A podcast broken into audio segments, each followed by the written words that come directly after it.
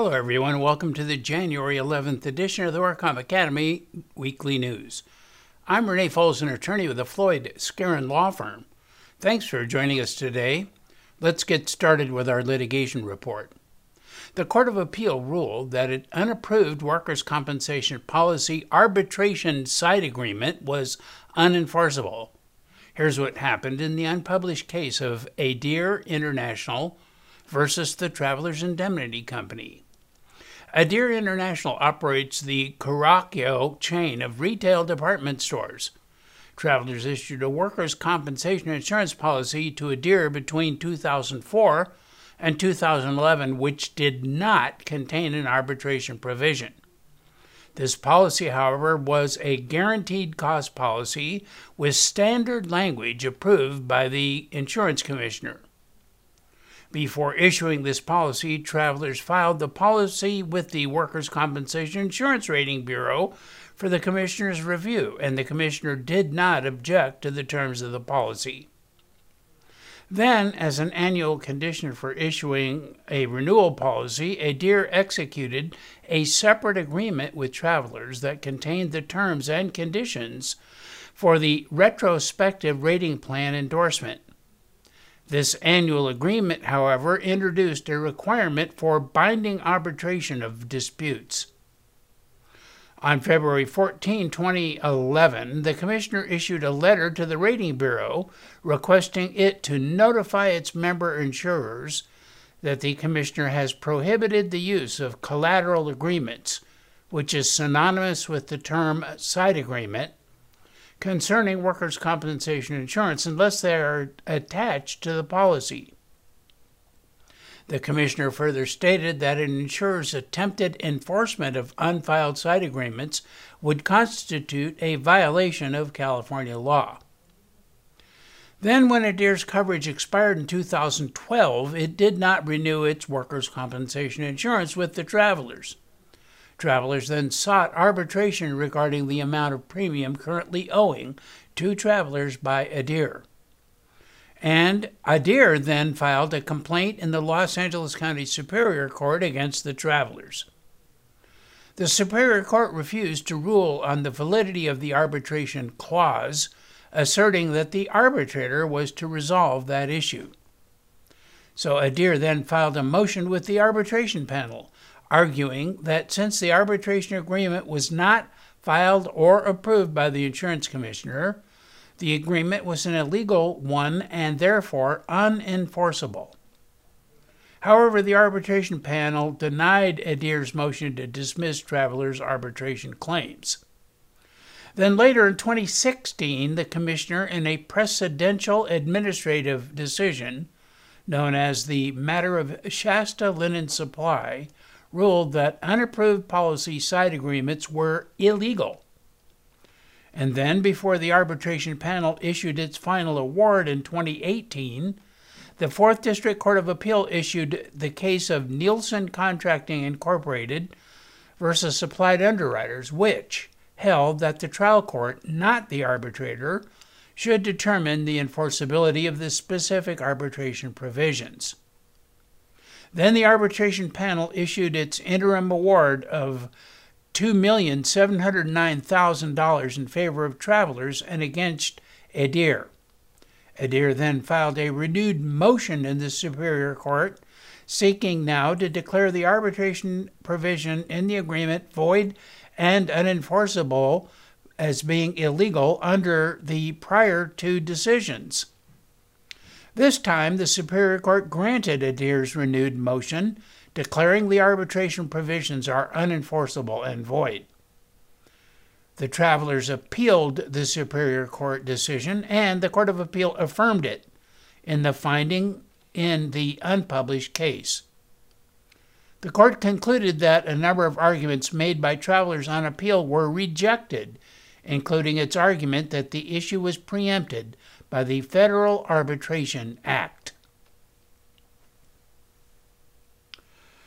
The pharmaceutical industry's courtroom effort to block California's requirement that drug companies publicly notify and explain major price increases has stalled, after a federal judge ruled that the landmark transparency law does not violate the First Amendment.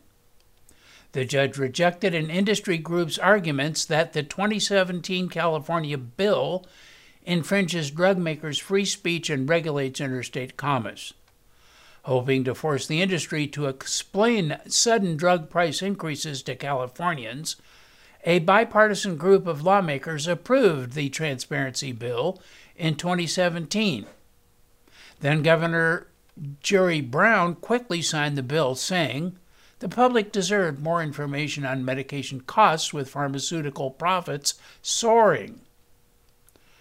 The law, which was SB 17, requires drug companies to give the state and insurers at least 60 days' notice before planned price increases of more than 16% over a two year period. It also forces insurance companies to file yearly reports with state regulators outlining the impact of medicine costs on health care premiums.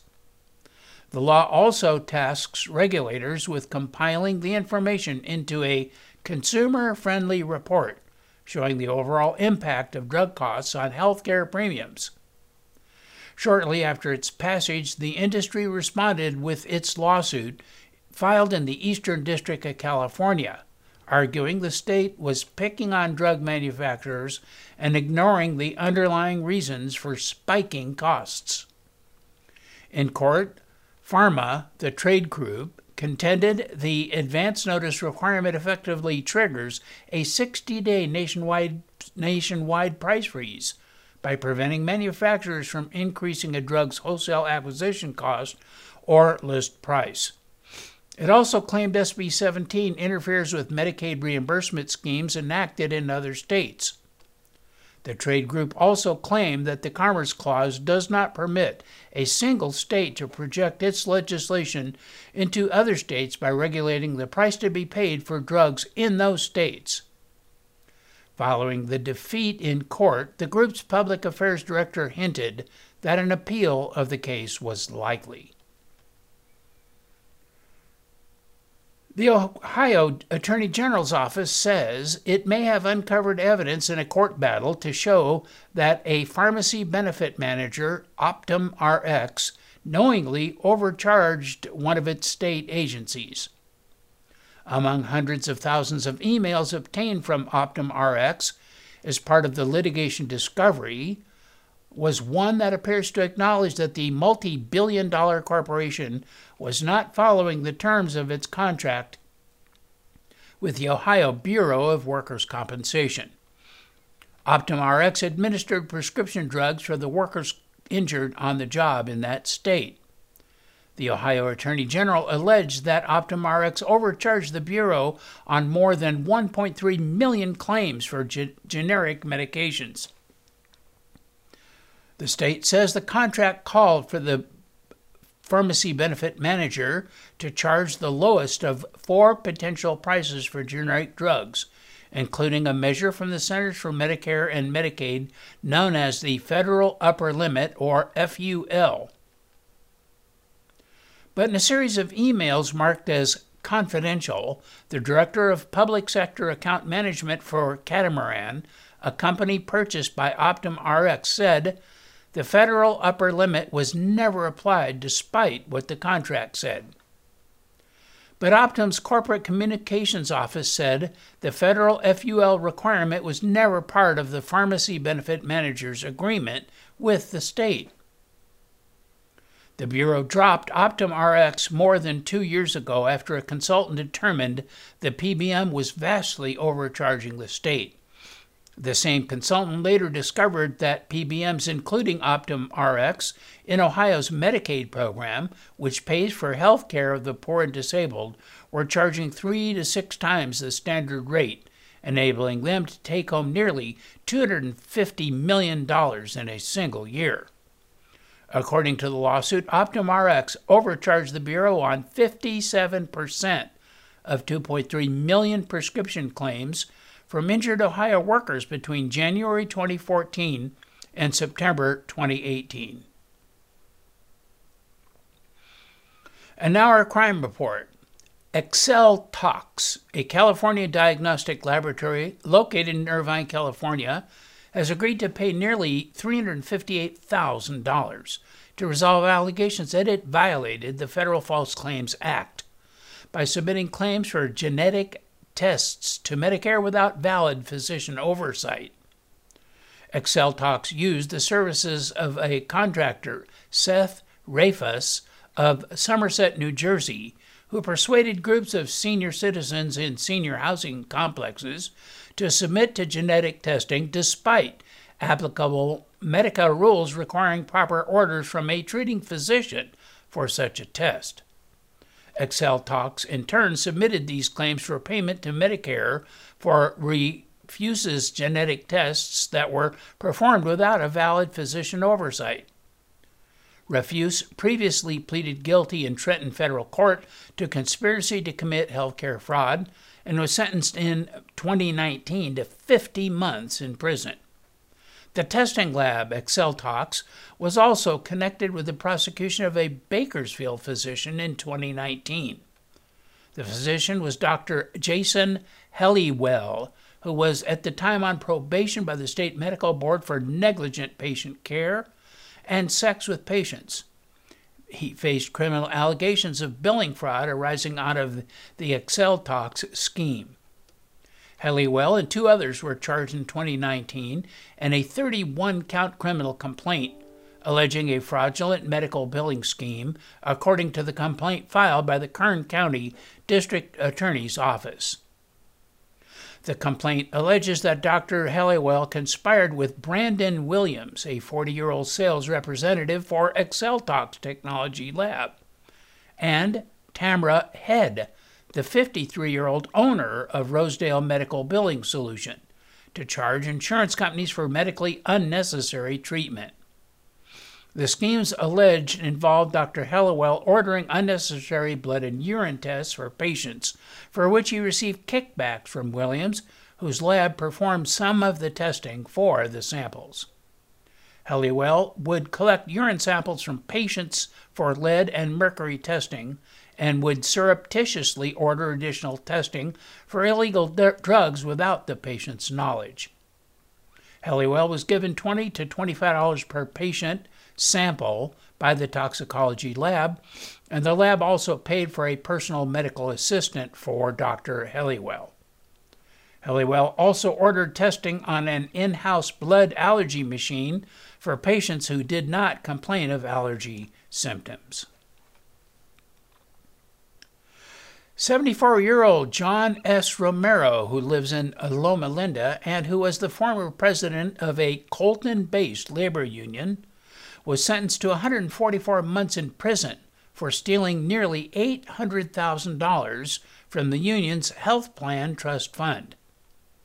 At the conclusion of a five day trial, a jury found Romero guilty of one count of conspiracy, 12 counts of theft in connection with health care, and one count of making a false statement to a government agency. Romero appointed himself president of United Industrial Services Workers of America and trustee of its health plan trust fund. Money paid into the fund was supposed to be used exclusively for health care benefits of its participants.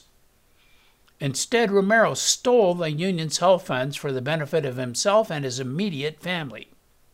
Romero embezzled health plan funds to pay a $110,000 personal civil judgment against himself and his son, 55 year old John J. Romero, also of Loma Linda. He also embezzled $40,000 to pay criminal defense lawyers who represented Romero in a separate case.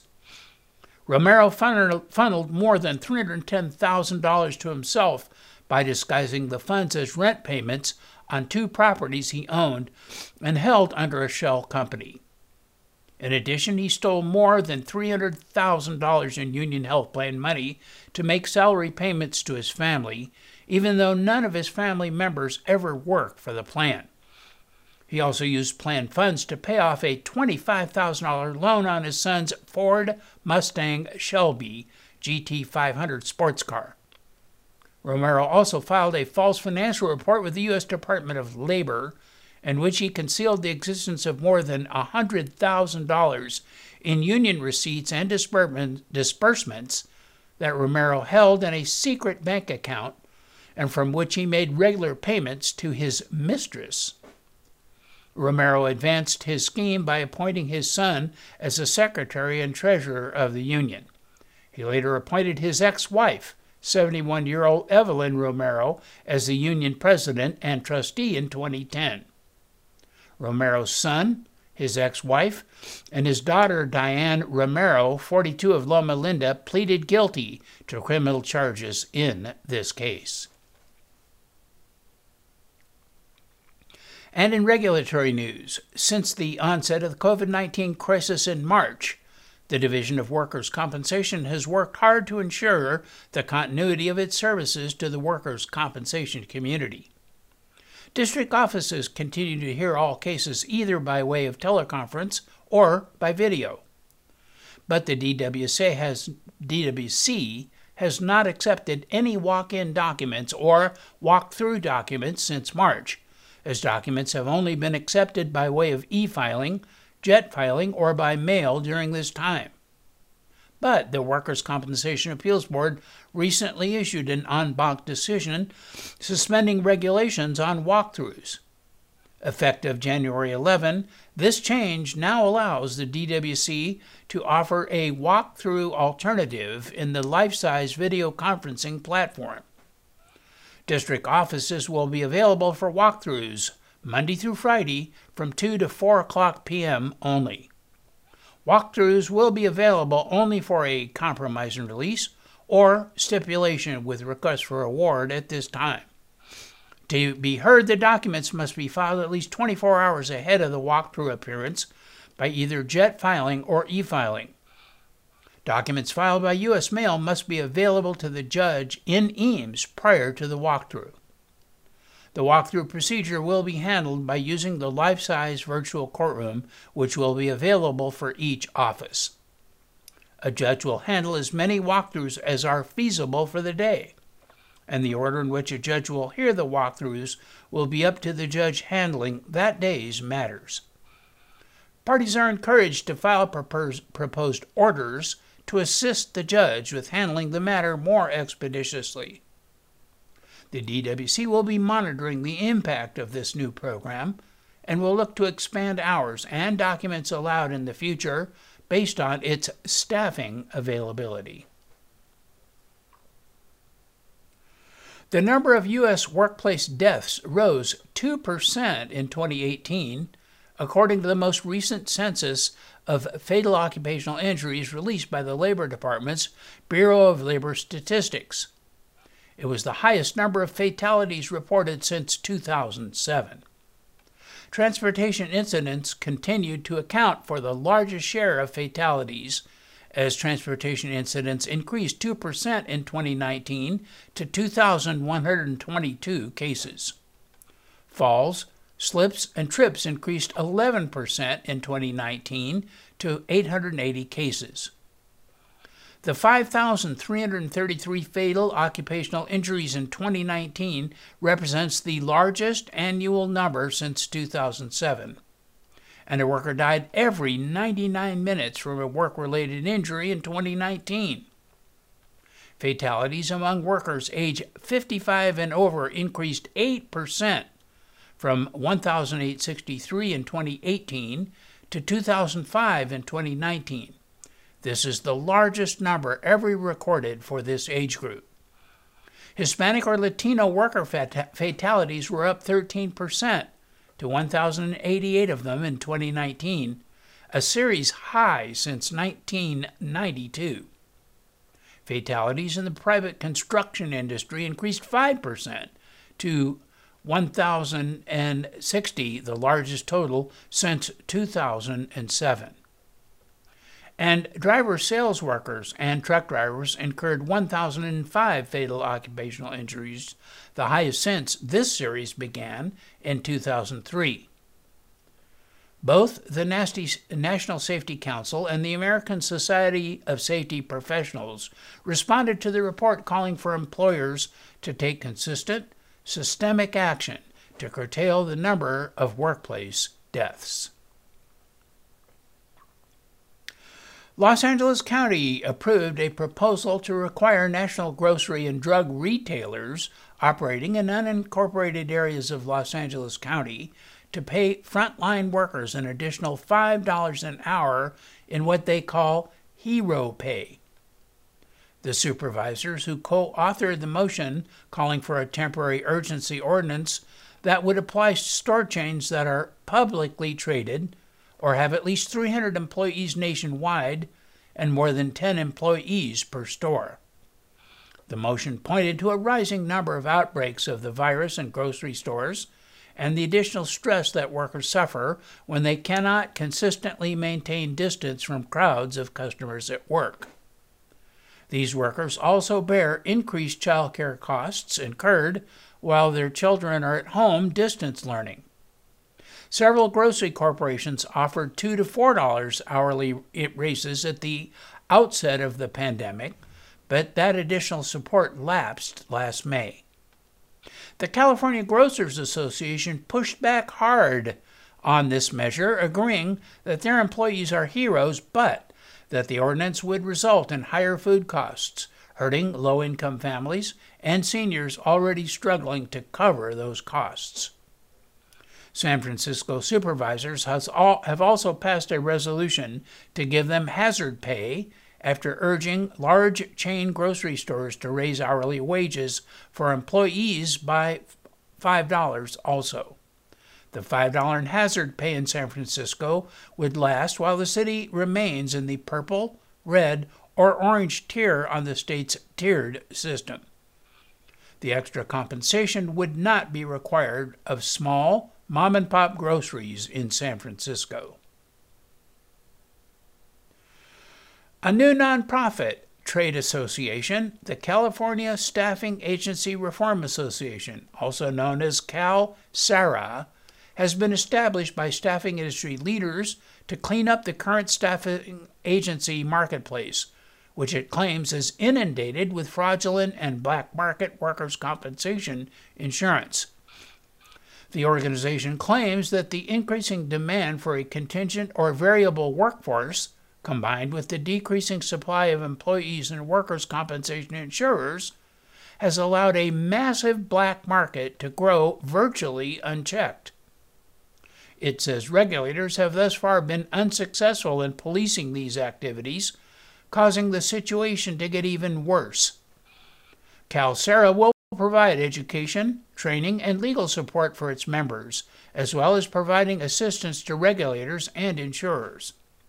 CalSARA will also act to protect its members from illegal and unethical activity by aggressively pursuing all parties who enable these illegal arrangements, including brokers and PEOs. A robust and inclusive committee structure will ensure that CalSARA's mission and goals are advanced. These committees include industry leaders on their education, governance, audit, membership, and litigation committees. And in other industry news, the State Compensation Insurance Fund said Happy New Year with a $39 million dividend paid to its policyholders with policies that took effect between August 27 and December 31, 2020. This dividend equals about 10% of the estimated annual premium recorded, reported during that time period. This announcement follows up State Fund's August declaration of about 10% mid year dividend that applied to all policies incepted between January 1 and August 26, 2020. The dividend distribution for the entire year will equal about $114 million. Through 2020, the state fund is reporting about $1.13 billion in premium. Since its creation in 1914, State Fund has paid out more than $5 billion in dividends to its policyholders. State fund policyholders will begin to receive dividend payments during the second half of next year. And that is all of our news and events for this week. Please check our website daily for news updates, past editions of our news, and much, much more. And remember, you can subscribe to our weekly news podcasts and special reports using your iPhone, iPad, or Android device by searching for the WorkComp Academy with your podcast software. And we also publish our daily news, our podcast, and other utilities on our free WorkCompApps.com smartphone app. Again, I'm Renee Foles with Floyd Skeren, Manukian, Langevin. Thanks for joining us today. Please drop by again next week for more news.